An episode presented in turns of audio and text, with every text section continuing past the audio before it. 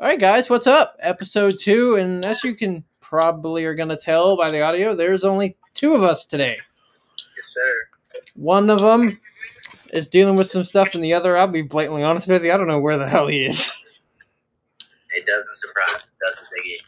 But we're still going on. We'll still have episode two, and hopefully next week we'll have the four of us back for what is sure to be an interesting episode three. But this is episode two. And we're going to start off with the news that just broke about ten, fifteen minutes ago that Dak Prescott has officially signed the franchise tender, paying him thirty-one point four million dollars going into this next year. Dallas still has until July fifteenth to sign him long-term, but with the way this is going, I don't see that happening. Uh, I don't either. Also, it says uh, that Dak Prescott wants to sign a four-year and Dallas wants a five-year. Um, And uh, like you said, I don't see it happening because their offers are very different. They want to give him what they want. Wants to give him what he wants are very different. So, uh, I think it's gonna be an interesting couple, couple next uh, for Dak and Dak. They get it done. Yeah, like we both said, I think it's gonna go well into next year, and we're gonna be dealing with this again next year. It's gonna be like the Kirk Cousins thing. That's why he's in Minnesota now, because him and Washington can never agree to a long-term deal, and I kind of see why with the way Cousins does about things. I think I think Dallas is going to get down to the level of uh, surrounding him with weapons, but like that, Dak, Dak wants to get. However, I you know I think because I don't think Dak deserves the amount of money that he wants. I think he should be paid like top ten quarterbacks in the league should, but. I think he should be number one. I do not. Yeah, I agree. Um, like I like we've said before, the market is what the market is. Like, I mean, the market's gonna get a cultural reset when Kansas City gets Mahomes signed long term. But that's why if I'm Dallas, I'm getting that done before Kansas City gets Patrick Mahomes. Exactly. That money, because if that happens before Dak gets his money, then Dallas is going to have a major problem on his hand, on their hands. Yep. Yep. I don't think they'll have. No. Oh, uh, and then. However, I don't see another team. I don't know if another team, because correct me if I'm wrong. He could be franchise tag this year, and in the following year. Right? Correct. And so I don't. I don't see him staying in Dallas past that. No, me, me either. Um, looking into the kind of the next news topic of the day, and yeah, this may get me a little mad. Last week, my the Carolina Panthers put this thing on Twitter about who the Panthers GOAT was. This like reply like retweet thing that's been going around Twitter recently of Julius Peppers, Luke Kuechly, and Steve Smith. Excuse me? Nothing against those three. But obviously everyone's entitled to their own opinion. But to me, Cam Newton is the greatest Carolina Panther of all time, and it's not even close. And the fact to be that petty to exclude him just because you screwed him over and is the reason he's still sitting at home right now and not on an N F L team, that's petty, and that's just plain stupid. Well, who, who, who would you replace then? Like, who would you put him in? Set up on that. I would take Steve Smith out. Who? Steve. Oh no! Oh no! I mean, and you and you I could. Told you the other day, Steve Smith is the greatest Panther, and Cam Newton is number two. Uh, we disagree. I think it's Cam, Luke, Peppers, Smith, and Olsen. Come on! You don't even have it in the top three. No, I don't. I am disgusted. Look, I think the world is Steve Smith, and he's if he would have had, and he's a great receiver, he's a future Hall of Famer. But I think Peppers and while Luke didn't play that long, I mean, when he, when you think of elite middle linebackers in N F L history, Kuechly's name will be up there for the rest of time. Yes, I. You got Julius Peppers, who's one of the best pass rushers in league history. Yes, but I don't think he's top three for the Panthers now. because he went to the Bears. Yeah, I, I mean, I, I mean, I, I mean, I could say the same for Steve Smith because he spent three years in Baltimore. Yeah, but then his career. Yeah, so because Carolina didn't want him result. I guess so. And then he proceeded to drop over one hundred fifty yards receiving and two touchdowns on however, us the following week. However, I I do agree that it was just back to the game and that the Panthers just have not handled the situation well. And I'm I'm interested. I know they suck McCaffrey, but I wonder if they're going to be stupid enough to maybe do that to McCaffrey later. It wouldn't shock me because they don't keep their players. It annoys me. Josh Norman, Josh Norman, D'Angelo Williams. I mean, I can go on and on and on. Yep. About this, they just don't like keeping players. And when it comes to Cam, that was one of the most egregious things I've ever seen with the way they've handled it, and the fact to not, the fact to not even include him on the list. It just annoys me. Do you know who won? Because I don't know who won. Uh, I don't really think they said anything. I think the consensus... There really isn't a consensus, because if you go to the Twitter post, it's nothing but our fan base dragging them for excluding Cam off it. Yeah.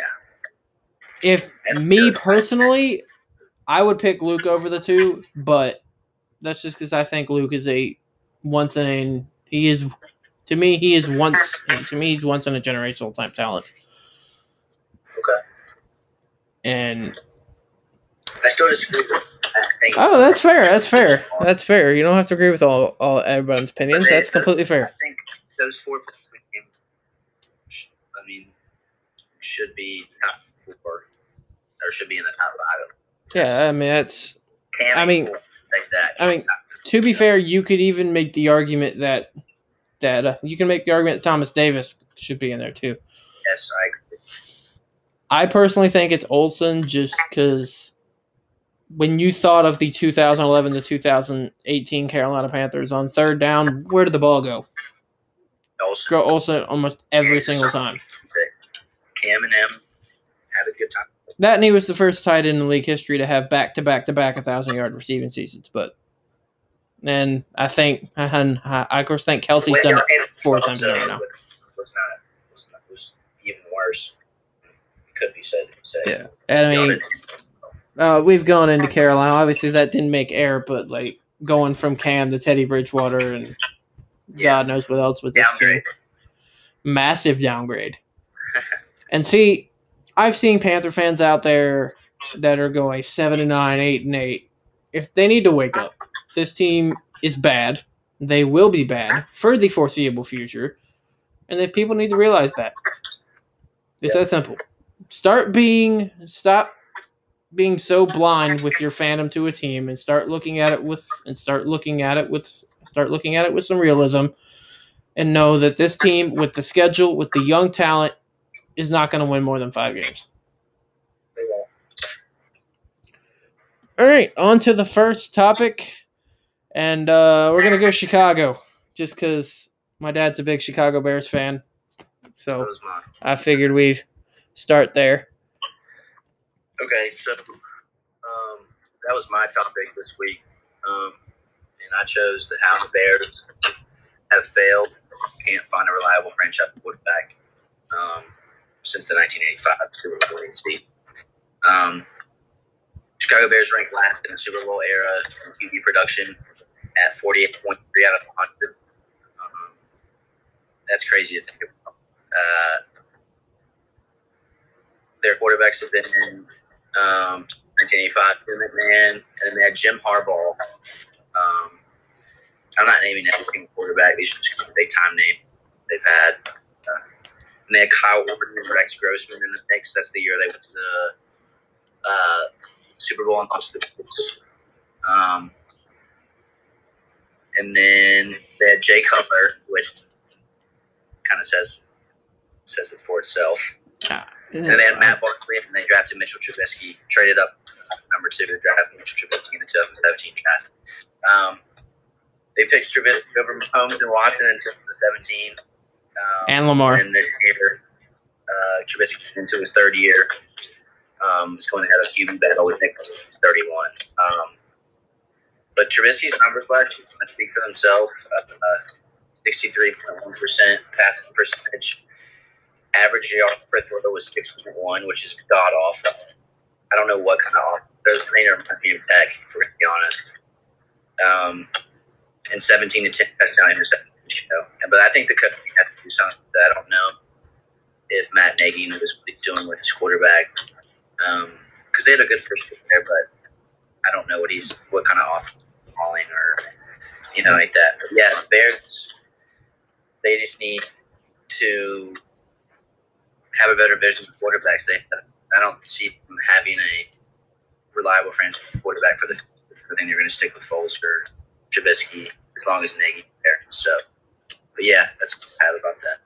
Well, I mean, when it comes to Chicago, I mean, you've mentioned it. I mean, ever since, I mean, ever since they traded McMahon in nineteen eighty-eight, I mean, from nineteen ninety-three they had Harbaugh. Uh, then they switched from a bunch of other ones.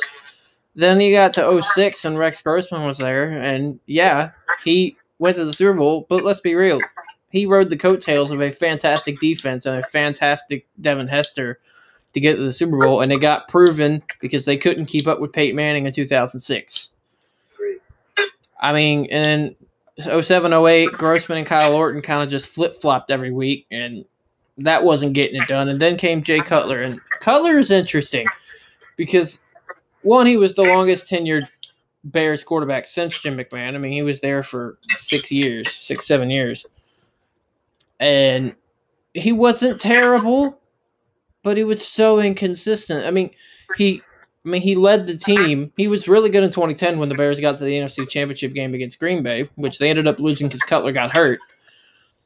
I mean, but they only made the playoffs once, and that was twenty ten. I mean, they never made the playoffs again with him, and most of those were losing seasons. Like, they had a few eight and eight finishes. And then, you know, Cutler in twenty sixteen, then he started splitting snaps with Brian Hoyer and Matt Barkley. And he actually didn't even start more games over Matt Barkley. Matt Barkley, who's been a league bust since being drafted at U S C, who we'll talk about in a little bit. And then Cutler retired and then unretired and then re-retired again. So he was gone. They land the number three overall pick in the draft. And this is where I... I legit cannot with this organization. I agree. You take Mitchell Trubisky. Not only do you take Trubisky, you trade up one spot, give up like three or four picks to San Francisco, who had no intention of taking him. They want to take him. No intention of taking him. And then Kansas City takes Mahomes at ten. Houston takes Watson at twelve. And... And the, and the Baltimore Ravens come in at thirty-two and take Lamar Jackson. Let's see. Lamar Jackson at thirty-two, last year's M V P. Patrick Mahomes, two years ago M V P, last year's Super Bowl M V P, and best quarterback in the N F L. Deshaun Watson doesn't get near enough credit as he should down in Houston. It's because he plays for Bill O'Brien, and we've been over that. But, okay, so you take Trubisky, who had one average year at North Carolina. In twenty seventeen, his first year, he started twelve games. They finished four and twelve in two thousand seventeen. They were awful. And you get back to twenty eighteen, and he looks like a completely different quarterback. Why? Because he's riding the coattails of another elite defense. The Bears defense in twenty eighteen, led by Khalil Mack and Akeem Hicks and Kyle Fuller. They went twelve and four, and were in the playoffs, and then, well, we all know what happened in the wild card round. The doink, yes, doink. Yes, we did. By the Bears kicker, and they've been having, Cody Parkey, and they've been having issues ever since. They were facing the Eagles in that game, nonetheless. But, and last year, it was same old Trubisky. He was average. He was below average. I mean, his completion percentage is god-awful. And the thing with me is, and I can't put up a blame on Trubisky for this because I've said with my name, uh, they only do short passes. They don't throw the ball downfield. No, and they have Allen Robinson, so I don't understand. Allen Robinson is... They don't is, have a running game. They don't really have a running game. No, and honestly, and my dad and I have gone back and forth on Chicago for a while, and he has a point here. It's they don't have a bruiser running back. They have Tariq Cohen, who's an who's a elusive receiving type, and they have Montgomery, who they took out of Iowa State last year, who's not speedy, but he's still not a power. Like they need a Derrick Henry-esque, not size-wise Derrick Henry, but like bruising back, like. And obviously, they don't last long in the league just due to the fact they're power backs. But, I mean, you have Allen Robinson, who's one of the most underrated wide receivers in the league. But he doesn't get a lot of opportunities because the Bears just don't want to throw the ball down the field. And as far as Matt Nagy goes, and this is where I think Nick Foles is going to have a massive advantage coming into this year. Matt Nagy was Nick Foles' offensive coordinator in two thousand seventeen when the Eagles won the Super Bowl. So, he's been in the system. This is his system. Nick Foles outside Philadelphia is well documented. He has not been good outside of the Eagles. But I think that possibly changes this year. I don't see any way or chance that Mitchell Trubisky starts week one. And even if he does, it won't last long. I think this is Nick Foles' team, but Nick Foles isn't the long-term answer. Mitchell Trubisky isn't the long-term answer. I just... Also, you have to think that they lost Big Fangio, Big Fangio to yeah. the Broncos, which the Broncos are going to have, yeah. I think, a better season this year. Oh, yeah, totally. one hundred percent the Broncos are going to be better. As well last year. Like, I just, when it comes to Chicago, it's mediocrity after mediocrity at this point because they, and it's not just the Trubisky, it's not just the Trubisky pick. It's... I mean, they traded Alshon Jeffrey, or they didn't re-sign him. They traded Greg Olsen to us for a bag of donuts. Yep. They got rid of Brandon Marshall. I just... I don't under... They got rid of Charles Tillman. I could go on and on and on about Chicago, how they don't keep their own talent, and they have one of the worst front office staffs in the league. And they're not in that much of a tough division. I mean, yeah, Minnesota and Green Bay, but we've been over Green Bay. I don't think they're doing much of anything this year. So, I mean, like we talked about last time, I don't see Chicago. Uh, best case scenario, eight and eight, and that's best case. Oh no, I think I can see them going nine and seven. Yeah, that's. Possible. I, I just, to me, they're not going to consistently do anything until they get a franchise quarterback. Yeah, and if Nick Foles starts, it'll be adjustment for the receiver. Yeah, one hundred percent. He hasn't played here. Yeah, the, there's also that to take into effect. Like, even Nick Foles, I mean, hasn't played much because he was hurt most of the year last year in Jacksonville, and he ended up losing his job to, uh, to Gardner Minshew. I just, even if he doesn't start, if Trubisky starts, what's to say it's not going to be any of the same thing? I agree. Well, you know, it's a funny stat. Mitchell Trubisky doesn't have any pick sixes. You want to know why? Because he can't even hit the defenders with the ball. He throws them in the ground. He throws it in the ground. He throws it ten feet over their heads. He throws it into the into the into the stands. And it's like I know that every Bears fan on the planet is so irritated with this. Because this was supposed to be your savior. You gave up the farm to go and get this guy. And he's been bad. Just, that's really the only way to put it. Yep. I think we definitely got eye on this subject. Yeah. Um, we're going to keep it in the N F C North. With the Detroit Lions. And not the current Detroit Lions. We're going to go back to the past because I just cannot fathom that two of your greatest, no, sorry, not two of, the two greatest players in your franchise's history have come out publicly since their retirements and said they retired because they played for you.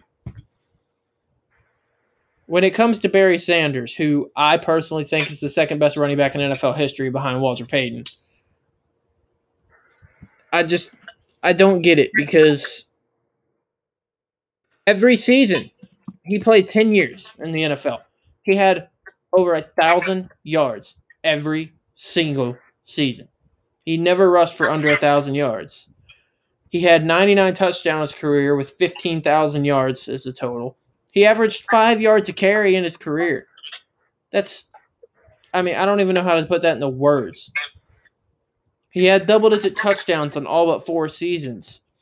And his career year came in ninety-seven when he rushed for over two thousand yards, eleven touchdowns. And this st- this is the most unfathomable stat to me. In ninety-seven, he averaged six point one yards per carry. Six yards a carry. That's a bunch of second and shorts. Yep. And then after the ninety-eight season, he retired, and everybody was shocked. And then a few years later, he came out publicly and said that it was his frustration with the Lions front office not wanting to put a winning team on the field, that they were just competent. You would think, after your best player in franchise history retired and publicly outs you, you'd think you learned your lesson, right? They didn't. They did the same thing again. Because in the two thousand seven N F L draft, they had the number two overall pick. They have a lot of early picks because this franchise is about as bad as the, is about as bad as the Cleveland Browns. And they took Calvin Johnson out of Georgia Tech. Holy hell, Calvin Johnson, also known as Megatron, had over eleven thousand over eleven thousand yards receiving in his career, eighty-three touchdowns, had over one thousand yards in all but two of his nine seasons. This, I just, and we talked about Barry stats, this stat help. sixteen yards per catch for his career. That's what I put on my Um, in twenty twelve was his best career year, one hundred twenty-three passes for one thousand nine hundred seventy-one yards and five touchdowns. That ended up breaking Jerry Rice's uh, record for receiving yards in a season. He also led the league in catches. But then, again, retired in twenty fifteen at the age of thirty. What happened? A year later, he had a sit-down interview and said his retirement reason was that he played for the Detroit Lions. Uh, take the floor, man. Um, so you touched on a lot of the stuff I was going to say. Uh, Barry Sanders and Calvin Johnson. Oh, Barry Sanders is the all-time leading rusher for the Lions. Calvin Johnson holds the most receiving yards. Um, all-time receiving yards for the Lions. So, best running back, best wide receiver they've ever had. Uh, and with Barry Sanders, uh, he was seventy-eight and sixty-six while he was with the team. Um, and you could argue that he's top three running backs of all time. Like you said, I believe he's three, but it's crazy that because last time they won a playoff game, and I think this is right, this is when he was playing, when they won a playoff game in the nineties. Uh, that's worse than the Cowboys, which is just blows my mind. They haven't gotten it together in almost thirty years. So, but yeah, that's sort of a waste of talent for, they had uh, with Barry Sanders. Same with Calvin Johnson, who had sixteen catch. Uh, like you said, broke the receiving yard record. Retired at thirty. And, um, he played at least thirty games each year. Um, but while he was playing there, um, they were sixty-three and eighty-one, and they went zero and six in his second year. Uh, and yes, he did uh, fight injury and all that type of stuff. But I agree with you. I think the Lions wasted the talent that they had, and I think it's really sad with Calvin Johnson because I believe Calvin Johnson would have complained that he was the best receiver to play the game of football. Yeah, it's just, I like, you know, you would talk about the bad franchises, Cleveland, Chicago. And, and honestly, when it comes when it comes to Chicago, they're kind of more recently.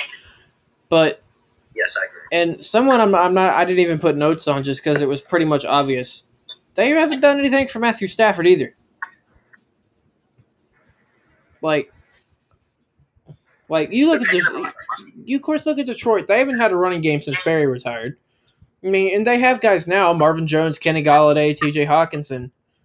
But Stafford's been there since two thousand nine, and they've given him no help. They've gotten two playoff appearances, both which they lost in the wild card round. This team doesn't get to the playoffs. They're the – I mean, they're basically the doormat in the N F C North. Chicago, Minnesota, Green Bay step all over them every single year. They also went years, years without having a hundred-yard rusher in a game. Yeah, years. Years. Not day, not weeks, not months, years. Beautiful. Like, Beautiful. That's just... I do like, I do like how they did their uh, drafting uh, the Ohio State's quarterback. The, yeah, yeah, I think that was good. But yeah, that was a that was a I I I I of course would agree with you. That's a very good pick in Jeff Okudah. Um, I think he's gonna be a I think he's gonna be a really really good corner. I mean, most of the corners and safeties you take in the top five usually turn out pretty good. You have the, the Jalen Ramseys, the Jamal Adams, and stuff. So I think Okudah will be really good. Um, I don't get they drafted two backs when they have Kerryon Johnson. I don't get it. I just don't get a lot when it comes to them. I mean, and you even look at some of their other top picks. They had Ndamukong Suh, who didn't last there very long because he didn't want to play there. I mean, it, I'm just saying, no one. They haven't themselves in twenty years. They're not a big time franchise in the N F L. So they're not like Dallas. Dallas hasn't won in a while, but still Dallas, so people are going to still want to come and play there. That's also the thing. Free agency is a big part in the N F L. It is. And Detroit doesn't get free agents because no one wants to come and play there. Yep. Like, you mentioned Dallas. I mean, Dallas has been average for the past thirty years, but Dallas is still the Dallas Cowboys. People will still come to want to play for Dallas. It's like Pittsburgh. It's like, I mean, the history. Yeah, like, people still want to come and play for winners. Detroit's not a winner. Detroit, I don't even know if they get Thanksgiving games anymore. Like, Dallas gets prime time games. You know, it's every year Detroit gets the. It's the Thanksgiving tradition. They get the the Lions get the twelve Eastern game, and they lose it almost every single year. Uh, it's just no, they won the, the Thanksgiving games. They beat us in like twenty sixteen or seventeen. Yeah, but I mean, it's not very often with them. Yeah. I just, I mean, I can't with Detroit, and it's just something else. Head on to the college ranks. Nice talk some college football. Uh, before we get into the college football topic, I do want to talk about something. And this topic is very passionate to me. And it's the fact that, do you remember when players in the state of Virginia wanted to come to Virginia Tech? Yes. Because they don't anymore. I was like, what, till like two thousand sixteen when Fuente was hired? Yeah. I'm not going to really talk about, like, crazy into Fuente because, you know, Boot is a yeah. Tech fan and he's not here. But, and, and Tech is also one of the teams in this series, but it just annoys that they can't recruit in state. Players would rather go to Virginia, U V A, who doesn't have the prestige that Tech does. It just angers me. And that's why Tech can't compete with contenders every year. Uh, on to one of the more popular programs to have a downfall. I mean, when you think of college football, you think of U S C. You think of the U S C Trojans. Ever since their loss in the two thousand five National Championship game, they haven't been shit. They haven't been shit. Yeah, I was about to say, excuse the language, but what a shit show. um, I mean, and it really all started in twenty ten, like two thousand, like two thousand six through two thousand nine, they were fine. But in twenty ten, The here came the N C double A. Oh, by the way, the N C double A is corrupt. Let's get that straight. The N C double A is a joke. That should be made clear before we go into this. They hit them with the postseason ban for twenty ten and twenty eleven. And in twenty eleven, they would they had a good year. They would have been in the Pac twelve championship game. Uh, they would have been in the Pac twelve title game against Oregon, but they weren't because they weren't eligible because they got banned. They lost thirty total scholarships from twenty eleven to twenty thirteen. And then they were forced to vacate all wins from two thousand four to two thousand five, which included their twenty, two thousand four national championship route against Oklahoma. Then, this still gets me. They wiped all of Reggie Bush's stats from the record books. Reggie Bush and all this stuff with him, with how he got benefits, it's off the field. I've seen... I've seen college football programs do way worse than this. So not only do the N C double A force the university to dissociate anything to do with him for ten years, it just got lifted a couple weeks ago. You strip him of his Heisman Trophy, which is ridiculous. If you ask any college football fan that is around my age or yours, most people are going to say Reggie Bush was their favorite player. Ah, that is atrocious. And then the whole – and everything that they've done to Reggie Bush. And I'm glad he's back at U S C. Me being an Oregon fan, I do not like the Trojans, but that was still atrocious. And, I mean – and they've had other seasons. twenty twelve, they also got – probation for four years too, just on top of all the other crap that the N C double A put on them. Um, they do, in twenty twelve they started number one in the country. At the end of the year, they were seven and six and unranked. And I'll let you go on after this next topic, but U S C's biggest issue isn't their on the field performance. It isn't their coaches. It isn't their athletic directors. Their main issue is that other teams on the West Coast, the Oregons, the Washingtons, all the teams that they're supposed to be better than are coming into their backyard and taking their recruits. Not only has Oregon done it once, they've done it twice in the past two years. With Kayvon, with with of course defensive end Kayvon Thibodeau and uh, and linebacker uh, linebacker Noah Sewell. But I'll let you take it from here because this is this is one of the more popular downfalls. Um, I think what they did was pretty much was just unnecess- unnecessary, and to act like what Reggie did on the field like never happened because of something that happened off the field. Um, with getting benefits like that uh, is stupid because now the big topic is talked all the time that college players, and they will in the future, get benefits off the field. And I think it's wrong, especially ten years, to disassociate with them and wipe all his records off the book uh, compared to him, and then just to one day, hey, we want you back and open arms like like you didn't ban them. I, I just think it was stupid. And I know, I don't know. I just think U S C didn't handle it right. I don't think the N C double A handled it right. Uh, I think it was unfair to them, and especially to strip Heisman. Um, yeah, I don't, I don't agree with that at all. Um, but yeah, with U S C this season though, um, in the preseason polls, they're nineteenth. Uh, they have some potential with, I mean, with a returning quarterback and receivers. Um, their defense needs to be worked on a little bit, but uh, uh, I'm pretty sure they either are about to hire or not hire a defensive coordinator. But then again, um, you have to realize they went to five and seven and eight and five in the last week, so um, a little bit inconsistent.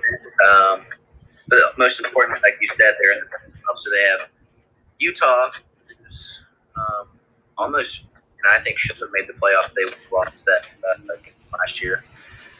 Um, and then, most importantly, uh, who's the clear cut favorite in the Pac twelve in the preseason polls? They're ranked sixth. Uh, they don't have Justin Herbert anymore, but teams just stacked all together. Um, they have a solid defensive line, a solid offensive line, uh, a new quarterback, but um, like I said, the amount of weapons they have on that team is ridiculous. And so I think Oregon has a good chance to, if they. And like, I don't, um, I don't know if they'll lose the game in the Pac twelve.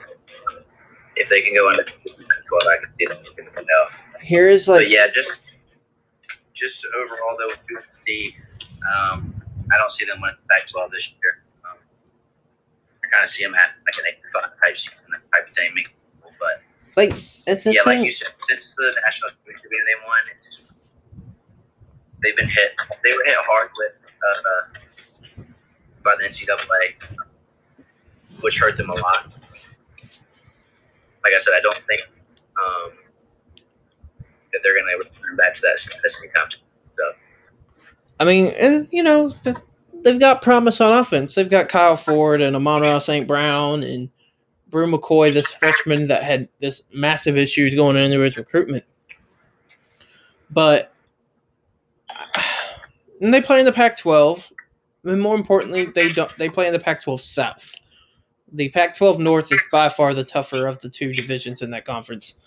Um, and they have a really promising young star in Keaton Slovis. Keaton Slovis is played great as a freshman last year, coming in for J T Daniels, who transferred out, and he's now in Georgia.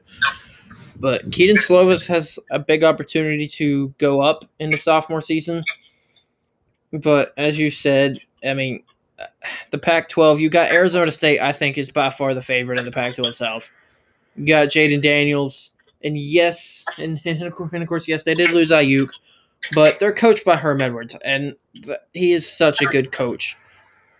Arizona State, I think, I personally think Utah drops off because they lost a lot in the N F L draft. They lost a lot on defense. They lost a lot on offense. Um, so I think Arizona State comes out of the Pac twelve South, and non-biased at all, I don't see anyone in the Pac twelve North taking Oregon off off their high horse, so to speak. As you said, yes, they have this quarterback situation, and you have Anthony Brown, the transfer from Boston College, and you have and then you have Tyler Show, who sat behind Herbert the last couple of years. But and yes, they have to replace four people on the offensive line, but but they also have Penei Sewell, who's the best offensive tackle in the country and one of the better N F L prospects at that position in years. You have all the receivers are coming back. Uh, they did lose. Um, they did. They did lose a tight end, but it's defense with this team. I mean, they barely lost anyone. They're returning. They have three five-star freshman recruits coming in on defense. Kayvon Thibodeau is coming back. Jordan Scott's coming back. Um, Kayvon Thibodeau's dirty. Kayvon Thibodeau is a bad, bad man. They have dirty. They have Holland, who's supposed to be a first-round pick. I mean, their defense is stacked. Yeah. Oregon season, if it happens, of course, because we still have uncertainty with the college football season. That game against Ohio State's going to say a lot. I don't expect them to win that game, but it's going to say a lot. Is that the first game of the year? Uh, it is week two. Okay. They are opening with. They are opening with. They are. They are. Uh, they are opening with F C S powerhouse North Dakota State. That's gonna be a tough two weeks for them. Yeah. Um. I don't think North Carolina, no, North Dakota State's going to be as problem as some people think. Uh, as good as they are, and as good as their national championship run, that's F C S schools. I just, I, I think, I personally think when it comes to that game, I honestly think when it comes to Oregon and their win amount, I think, I think they're, I think they're going to destroy North Dakota State. I think they only lose one game and it's Ohio State. I think they run the Pac twelve table. Um, I think they avenged last year's loss to Arizona State, and I think they're in the playoff personally, along with whoever comes out of the S E C, Clemson, and Ohio State. Um. Let's go into that for a second. Like, the S E C this year for the first year is kind of wide open. Like, you have L S U coming off the national championship, but they lost so much. Two, they lost a lot. They lost a lot. And they're going to have a new offensive coordinator. They're going to have a new defensive coordinator, a new quarterback. Yes, they have Jamar Chase, but they're also in the S E C. You have Alabama's going to be Alabama. You have Florida's a team to watch out for. I really think Florida is the favorite in the S E C, and that might shock some people. But they have Kyle Trask coming back, who's really good. They're well coached. And I just don't see anybody in that side of the S E C in their division that's going to touch them. I can agree with that, but I don't I don't think they beat Alabama in the S E C championship. No. Nick Saban's I, I don't either, but I but I easily think Florida goes undefeated and gets into the S E C championship game. I think Alabama and Florida both run the table and they're playing for each other for a spot in the playoffs. And then you and then you have the issue of who loses. Do they still get in? That's why the playoff needs to be eight teams. Like, yeah. It needs to be eight. Yeah. Plus, it'd make it, it'd make it more fun. Yeah. I, think it, I mean, and even if you could do, I mean, you have eight teams. You give the two, you, of course, give, you, of course, get, since, I mean, you give, you could have one, eight, two, seven, and then go on from there. But it's like, and if four is fine, I will gladly take this over the B C S. Don't get me wrong. The B C S yes. was awful. But, I mean, you've had some teams just get utterly blown out. A couple of years ago, Ohio State got in without playing in a conference championship and got thirty-one to nothing smacked by Clemson. You had, you of course, had Notre Dame a few years ago, who are an independent, didn't play in a conference championship, and are usually more overrated than underrated, and got absolutely smacked by Clemson. And, I mean, you got the Oklahomas are always in it, and I just, when it comes to the S E C, it go it will always go through Alabama. Because it could be someone that comes out of nowhere, or it could be, I mean, it could be, because what we think is its top three is going to be Clemson, Ohio State, and Alabama, or at least that's what I think, and that's how it's been the last couple of years. But like I said, I don't, I don't think I know. I think Clemson and Ohio State are definitely top. Uh, oh, hundred percent through three, hundred percent. But like I said, three and four, especially four, it's more interesting to see because you really don't know who it's going to be. Yeah, and I mean, we've talked about the Pac twelve, we talked about the S E C. Let's talk about the A C C, which we have an inference because we're both Tech fans. The A C C to me. It gets a lot of hate because of how weak it is, but let me reiterate something. It is not Clemson's fault that the A C C is terrible. They can only play who's in the conference. I mean, I what do you that. want them to do? They went out and scheduled Notre they, Dame this year. And they proved themselves last year when they beat Ohio State in the semifinal. Yeah, so this whole they conversation of their, of their cupcake schedule, which it's not the toughest in the country, but compared to Alabama – who plays in the S E C. I mean, you got Alabama and Auburn both. They play cupcakes the week before they play each other. Every year. My thing with Clemson is if Clemson loses a game or two, they're not making the college football playoff. If Alabama or Georgia or maybe even Ohio State loses a game or two, they still have a really good chance of making the playoff. Clemson is the one team I think that has to run the table, and they will. I don't see anyone on their schedule beating them. And yes, you look at Clemson, and they did lose Justin Ross to, you know, the neck injury. But they're still coached by Dabo. They still have Trevor Lawrence. So, yep. Um, but as far as – I'm not really going to talk about the A C C Atlantic because that's Clemson's, and Clemson owns that bitch, just to kind of put it in the words. But the A C C Coastal last year, I think down to like the last two weeks of the year, Miami, North Carolina, Virginia Tech, Pitt, and Virginia were all in it. In some way, shape, or form, there were ways that any of those teams could win. And it came down to Virginia Tech and U V A, and how unprepared Virginia Tech was for that game still irritates me. But coming into this year, you really only hear two teams when it comes to favorites in the Coastal, and it's North Carolina and Tech. And, and the one reason for that is because we're bringing, we have, we're running so many players.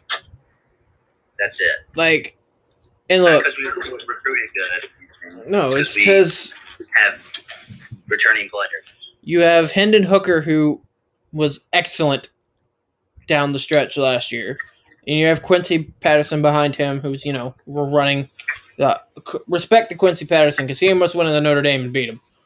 Um, you were they and and and then they had some more transfers, DeMond Hazleton, which hurts, but um, but they still have Trey Turner, and they finally have they finally have somewhat of a run game for the first time since. But I told you many times before, if Buddha, if Buddha was here, he was great. And then we'll stop talking about the Packers. I don't want to get into this. Look, I want to save it for the last yeah. subject topic, but they got to change that offense. They got to change that offense. Yep, because I here's agree. What they do: they run the ball on second down, and it's third and fifteen or third and ten, and they're going to do. They're going to throw the ball. So you know, I don't want to hear that crap anymore. I don't want to skip, but. You know how I feel about it. We I told you many times before. Yep. Um, going into a topic here, I just there's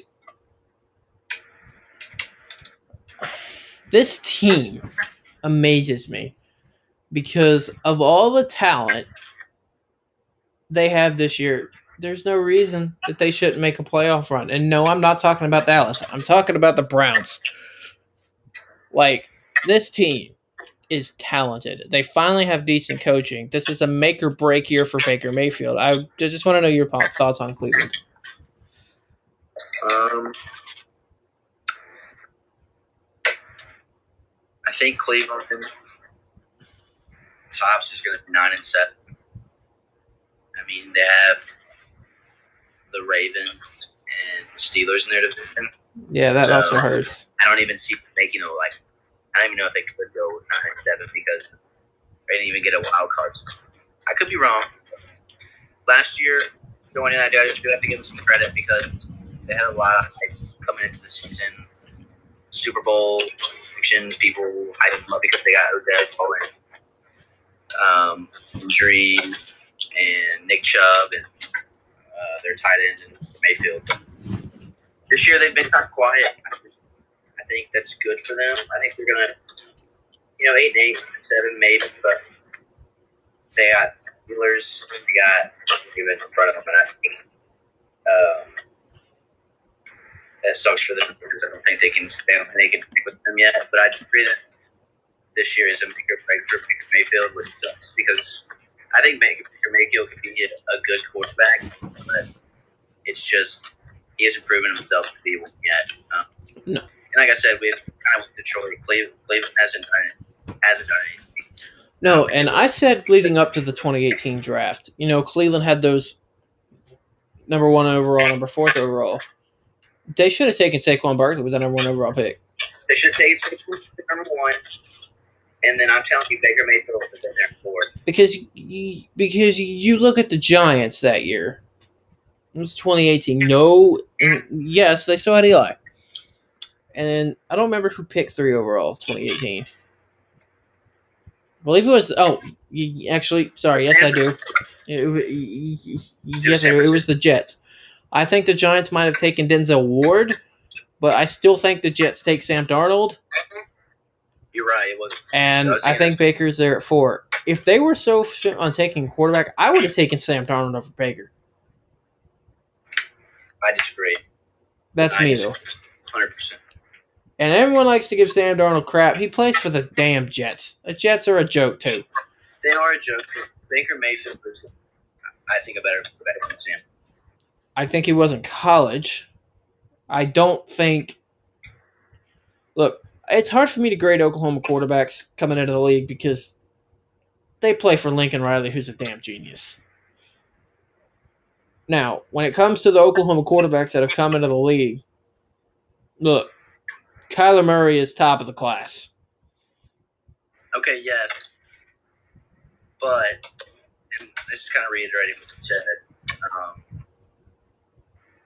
Baker had weapons, and so I guess Um, shoot, I can't. His, his name just slipped my mind. Say his name again. I can't remember. Sam Darnold. Josh, uh, Josh Darnold. Is that it? I can't think of his name. It, it, it, it, it's Sam Darnold. Okay. Sam Darnold. Yeah. Um, he doesn't have any weapons, but still, I just he's gotten injured. Yeah. I don't. I don't think. Uh, I don't think he's better than Baker Mayfield now. I disagree. That's fair. I mean, just that whole thing. I mean, you look at Saquon, who had that incredibly first year, and he was hurt a lot last year, but he was still insanely good. He's the only thing the Giants have going for them. Yep. Um, I Which just, I hate. I hate that. Same with Christian McCaffrey and the Panthers. Yeah, oh, agreed. I mean, and you could use, and some people will say Derrick Henry, but I think Barkley and McCaffrey are the two best in the league. Yes. I mean, that's not even coming from bias as a Panthers fan. Like, if you don't put McCaffrey in your top three as running backs in the league, I, I don't know what to say to you. Yeah. I don't know what to say to you. Personally, I would not put Derrick Henry at three. I would put Zeke at three, but I disagree. That's a different time, but I can argue that all day. I think I'll let uh, I'll let you and Buddha argue that at one point. I would. I would. Um, but I mean, as far as running backs go, to me, it's McCaffrey and Saquon in that order. If you ask a Giants fan, they're going to tell you it's Saquon at first. I mean, it just depends on who you ask. But it's the same thing. I think Cleveland should have taken Saquon Barkley. I was adamant about it before the twenty eighteen draft. I said it after the draft. I said it last year. Saquon Barkley is a generational talent, and Cleveland passed on him. And I know it's a crime to take running backs that high. They should have. I get it. But look what happens when you take a running back high, high. Saquon, Zeke, McCaffrey, Adrian Peterson. I could go on and on about the really high draft picks for running backs. And, yes, it's a very easily re- – their market isn't that big. So they can be – I mean, it's big, but I'm saying that running backs in general, they're they're going to get as picked as much as the receiver. It's so. A very replaceable position, as Carl has said before. It's a very replaceable position. Like – But let's be real. You don't find elite, elite running back talent just lying around. Like, I agree. I mean, you take Derrick Henry example. He was a second round pick, but I mean, most of the elite, elite backs in the league nowadays are high first round picks, and that's because they deserve to be high first round picks. That's kind of how it comes when it comes to the running backs. I mean, um, okay. Just the multiple choice question, just because I'm curious. It's really only two answers for this, and I love Zach Ertz, but I don't think he's in this conversation. Um, Travis Kelce or George Kittle for best tight end? Say that again. But now I can hear. Travis Kelce or George Kittle for best tight end? Um, I will say George Kittle, and here's my reason. Travis Kelce had Patrick Mahomes. True. And before that had Alex Smith, and have been a good team uh, for a while with his coach. True. And I think Andy Reid is a top five coach for sure. But George Kittle has my pick because of who his quarterback is, and that's Garoppolo, who throws maybe ten times a game, just hands the ball off. And George Kittle makes things happen uh, when he gets the ball. For, for example, since game when I'm pretty sure the final score was like fifty-six, fifty-three, or fifty, something like that, and there was like twenty seconds left. They'll just carry three minutes. Back and they won the game, but yeah, I agree. I think George Kittle is better than Travis Kelce just because uh, what he has to work with and how he gets numbers with how he like what he works and then, and then what he does with the ball too. Uh, catch. So. I agree. I think George. I think personally, I take Kittle. Personally, I would take Kittle over Kelsey, but I think Kelsey is the all around. He has the all around better numbers. But I think George Kittle, like you said, is more impressive because he has Jimmy Garoppolo throwing it to him. Travis Kelce, uh, he would be he put up. That's nothing against Travis Kelce. I mean, dude's legit. He's very, very good. But I just think George Kittle's numbers with Garoppolo, who hands the ball off fifty times a game, is more impressive than somebody who has the best quarterback in the league throwing to him. Yep. Just one more little thing before we end episode two, and hopefully next week we'll have the whole crew back here. Hopefully. Um, and that's kind of – this is kind of a thing, and it's – it kind of relates to Chicago. Actually, it a lot relates to Chicago. Is the amount of kickers in this league who consistently miss but are still employed. Like – I just, to me, you have one job.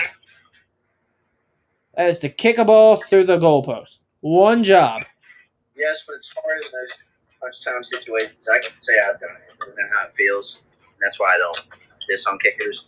But I, I get what you're saying. But when there's two seconds left in the game and there's one hundred thousand plus people yelling, and you have a lot of drunk rushing through, you have to kick a field goal for sure. Yeah, I agree, but it's – and I, of course, agree on that topic. It's the missed extra points and the short field goals that drive me insane. They do.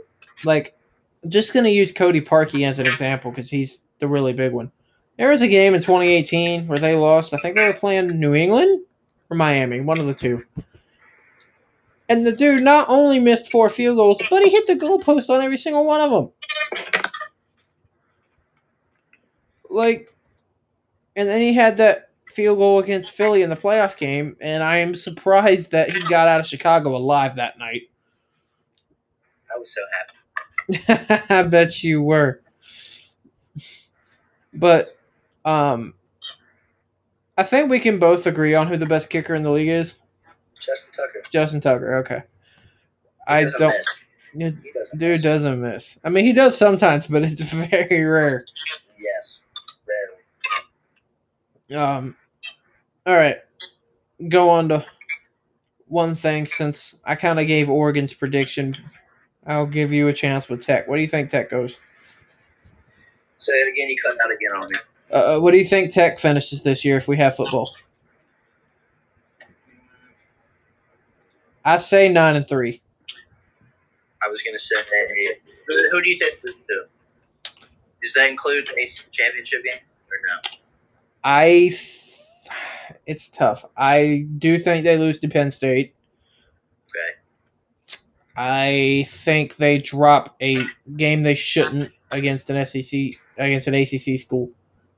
Okay. And I could see them winning or losing a game against North Carolina. That's the important one. Is yes. The game against U N C. I think if they if they go nine and three, they lose it. If they go ten and two, they win it. But I. I honestly see them losing to Duke again because they just don't play well against the Blue Devils. I think they'll win nine or ten games, like you said. I think they'll lose to Penn State. I hope they beat Penn State, but I think they'll lose to Penn State, even though it's at home. Because the last couple, let me just say Notre Dame for specifics, biggest game we've had. Last time we've had a big game, and we played really good first half. Then after halftime, I came back out. Played horrible, um, just like the U V A game. Um, but I, I think I think we I think we beat North Carolina too. But um, I think uh, we'll drop one or two, two, like we always do. We we could. I mean, maybe we lose North Carolina, but um, like yeah, we could lose to Duke or. or Boston College. Like I think, like, I think nine and three and two. Like we go to the A C C championship, lose to Clemson, and play in the Orange Bowl. playing the bowl. Yeah. My whole thing is just like, as long as they take back, as long as they take back the Commonwealth Cup, they can do whatever they want. Yeah, if they lose again this year, I think Phoenix. Well, I already think he needs to go, but he. I, yeah. Yeah. Um, yeah, I think Fuente needs to go. Um, I think they need a bigger name because. And look, I know, I of course know you're going to lose out recruits to Clemson. I can take that. It's just the other stuff. And like I, like we said earlier, I don't want to delve too much into that because that's a whole another topic for a whole other podcast. But that's just kind of how I feel about Tech. And I just, I, I, I of course just wish it wasn't that way. And I wish I really would have, I really wish I would have liked Frank Beamer more in his final years than I did because I kind of regret not doing it now. I think about Foster should be replacement. Oh, I one hundred percent agree. I said that from the beginning. I was a fan of Fuente for the first two years. And then. And here's my Bud Foster. Might have, he might have not done amazing. But when Fuente came in, when Beamer, like, Beamer's just like a trademark name. So is Foster, but Foster. That brings recruits itself, just because Foster is the, you know what I'm saying? Yeah. And so I think when Fuente was hired, no one really knew who he was. I mean, he had success his first year, couple years, but it's because Beamer's recruits, and that Beamer's recruits are not there. He's not doing the job we thought, thought he should. But if we would have hired Buck, we would have tired this year, and then we could have got a new coach this year and, and yeah. then started fresh, you know what I'm saying? Yeah, but, but like I said, the whole gripe, the whole gripes is something we'll get into. Um, yeah. Part three of our college football series continues next week with with uh, Texas. So, or and or of course in my terms. uh, never been a really big fan of them, but their story is still one that needs to be told. But we'll get into Texas next week.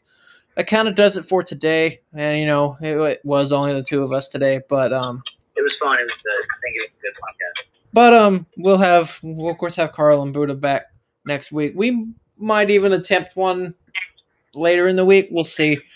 Um, but if not, we'll be back next week with the full squad. We will talk uh, Carl and Buddha's topics. We'll get their topics, which would be the Pittsburgh Steelers and Tennessee Titans. We will talk about those. So, awesome. That'll be for episode. Yep, that'll be for episode three. This is Ian and Delby signing off. The Boys Podcast. You can find us at Boys the Podcast on Instagram and Twitter. And I'll see you guys later. See you guys.